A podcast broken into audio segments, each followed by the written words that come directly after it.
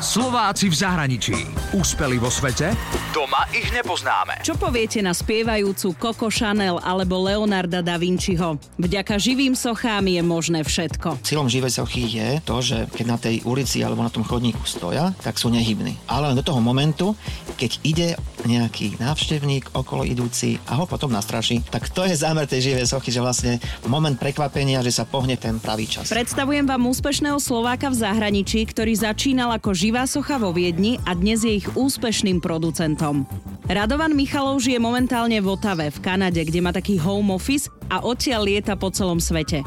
Pracuje ako producent umeleckých zoskupení a hlavnou náplňou jeho práce je vymýšľať a vytvárať netypické, originálne umelecké zoskupenia a potom ich predávať do zahraničia na rôzne podujatia, festivaly a podobne. Radovan je zo Spiskej Novej Vsi, vyštudoval tanečné umenie na Vysokej škole muzických umení a jeho príbeh je silný. Vyrastal bez mamy a keď ochorel jeho otec, začal sa živiť sám. Cez deň v škole a večer v práci.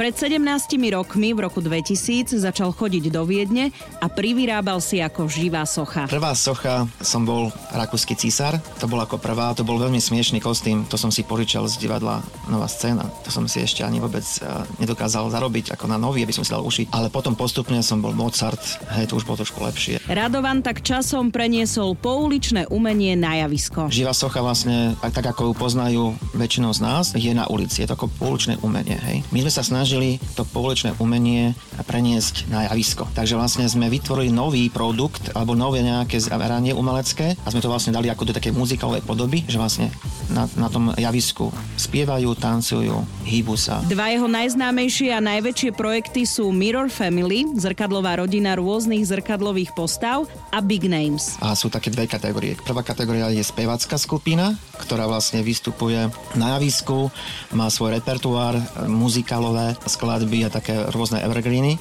A druhá skupina je skupina exhibičná, kde vlastne sú to typické živé sochy, ktoré vlastne stoja na jednom mieste a znázorňujú nejakú významnú osobnosť, ako napríklad Steve Jobs, Coco Chanel, Henry Ford a tak ďalej. Možno si pamätáte spievajúce živé sochy ešte z talentovej súťaže v telke. A odvtedy vystupovali v Istambule, v Hongkongu, dva roky po sebe aj v Singapure na veľkej cene F1 alebo na tenisovom turnaji v Katare. Boli sme na tenisovom turnaji v januári a tam sme zvarňovali živé sochy tenistov, ktorí vlastne vyhrali tie turnaje a oni mali teraz 25. výročie a my sme vlastne pripravili 19 živých soch, 19 tenistov na na takom chodníku slávy. Vyhral tam z okolností Novak Djokovic a na konci to bolo veľmi také milé. On zdvihol ten pohár, hej, pre víťazov. Potom sa otočil a každému tomu umelcovi tej živej soche podal ruku. Dokonca tam bol aj Boris Becker ako živá socha, tak trošku si robil srandičky Novak Djokovic, že, že ahoj. A keď vás zaujali živé sochy, tak Slovák Radovan Michalov radí, ako sa stať živou sochou. Tak najlepší predpoklad je, keď ten človek má také trošku nejaké herecké skúsenosti, aby vedel interpretovať tú danú osobnosť alebo tú živú sochu, ktorú ide znázorňovať. Takže to je jedna vec. A druhá vec je aj kondícia, lebo niekedy sú veľmi ťažké podmienky, je veľmi teplo. Úspeli vo svete? Doma ich nepoznáme. Slováci v zahraničí. Na Exprese a na www.express.sk.